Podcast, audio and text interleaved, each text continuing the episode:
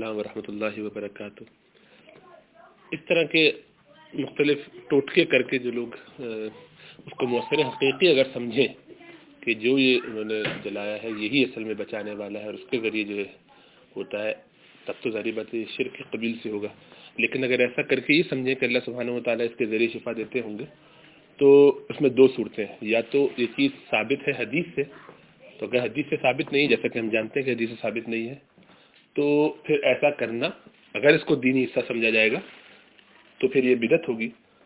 اور کسی صورت خالی ہے، جس میں اس کی جواز کی گنجائش ہو سکتی ہے، وہ یہ کہ اس کو ایک علاج کے طور پہ کیا جائے۔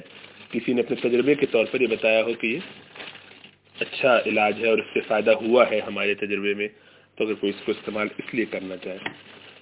تو اس تیسری صورت میں اس کے کرنے کی گنجائش تو ہوگی، لیکن اس سے زیادہ بہتر یہ ہے کہ جب اللہ کے رسول صلی اللہ علیہ وسلم نے نظر بد سے بچنے کی خود بہت ساری دعائیں اور بہت سارے طریقے بتائے ہیں، تو ان دعاؤں کو پڑھنا چاہیے۔ جیسا کہ اللہ کے رسول صلی اللہ علیہ وسلم حضرات حسنین، حضرت حسن، حضرت حسین کے اوپر پڑھ کے دم فرمایا کرتے تھے۔ اور بہت سی روایتوں میں آپ نے دعائیں بتائی ہیں۔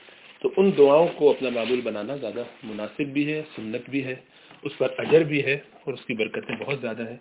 تو اس کے مقابلے میں یہ کام کرنا چاہیے۔ اعوذ بکلمات اللہ التامت من کل شیطان وہام ومن کل عین اللہم اب یہ دعا کے لیے بہت کافی ہے پڑھنے کے لیے. اب اللہ کے رسول صلی اللہ علیہ وسلم ایک نسخہ بتائیں اور اس نسخے سے ہمیں تسلی نہ ہو، بلکہ اپنے بنائے ہوئے کسی اور نسخے پہ ہم زیادہ عمل کرنا چاہیں۔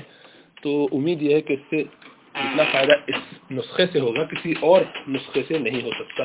اگرچہ دوسرا نسخہ اگر علاج کے غرض سے کیا جائے گا، تو جائز تو ہے، لیکن وہم زیادہ محسوس ہوتا ہے، اس میں خیر کم نظر آتی ہے۔ تو اللہ کے رسول صلی اللہ علیہ وسلم کے بتائے ہوئے طریقے کے مطابق اس دعا کو پڑھیں مستقل۔ اور جیسا کہ آپ حضرت جانتے ہیں کہ حضرت حسین اور حضرت حسن کے اوپر پڑھ کے پھونک دیا کرتے تھے اللہ کے رسول صلی اللہ علیہ وسلم۔ تو عید کما بکلمات اللہ تام کسی استعمال کر کے یا جیسے بھی آپ کو سہولت ہو تو یہ پڑھنا چاہیے۔ تو انشاءاللہ دعا یاد کر لیجیے تو آسانی ہوگی۔ اور یہ نہیں ہو سکتا، تو اردو میں کہہ لیجیے اللہ سے دعا کرنا اصل ہے۔ تو اللہ سے دعا مانگ لیں گے تو وہ کام خود بخود ہو جائے گا۔ اس میں کسی چیز کے لٹکانے سے، کسی چیز کے جلانے سے، یہ سب چیزیں جو ہیں وہ مناسب نہیں ہیں۔ اگرچہ جائز ہوں اس صورت میں کہ وہ نیت اس میں علاج کی ہو۔ اس کو سنت سمجھیں گے تو پھر دلیل چاہیے، دلیل نہ ہو تو بدعت ہو جائے گی۔ اس کو مؤثر حقیقی سمجھیں گے کہ یعنی یہی، اسی سے فائدہ ہونے والا ہے، یہی اصل ہے۔ تو پھر یہ شرک ہو جائے گا۔ تو اس لیے اس میں احتیاط ضروری ہے۔ جزاک اللہ سے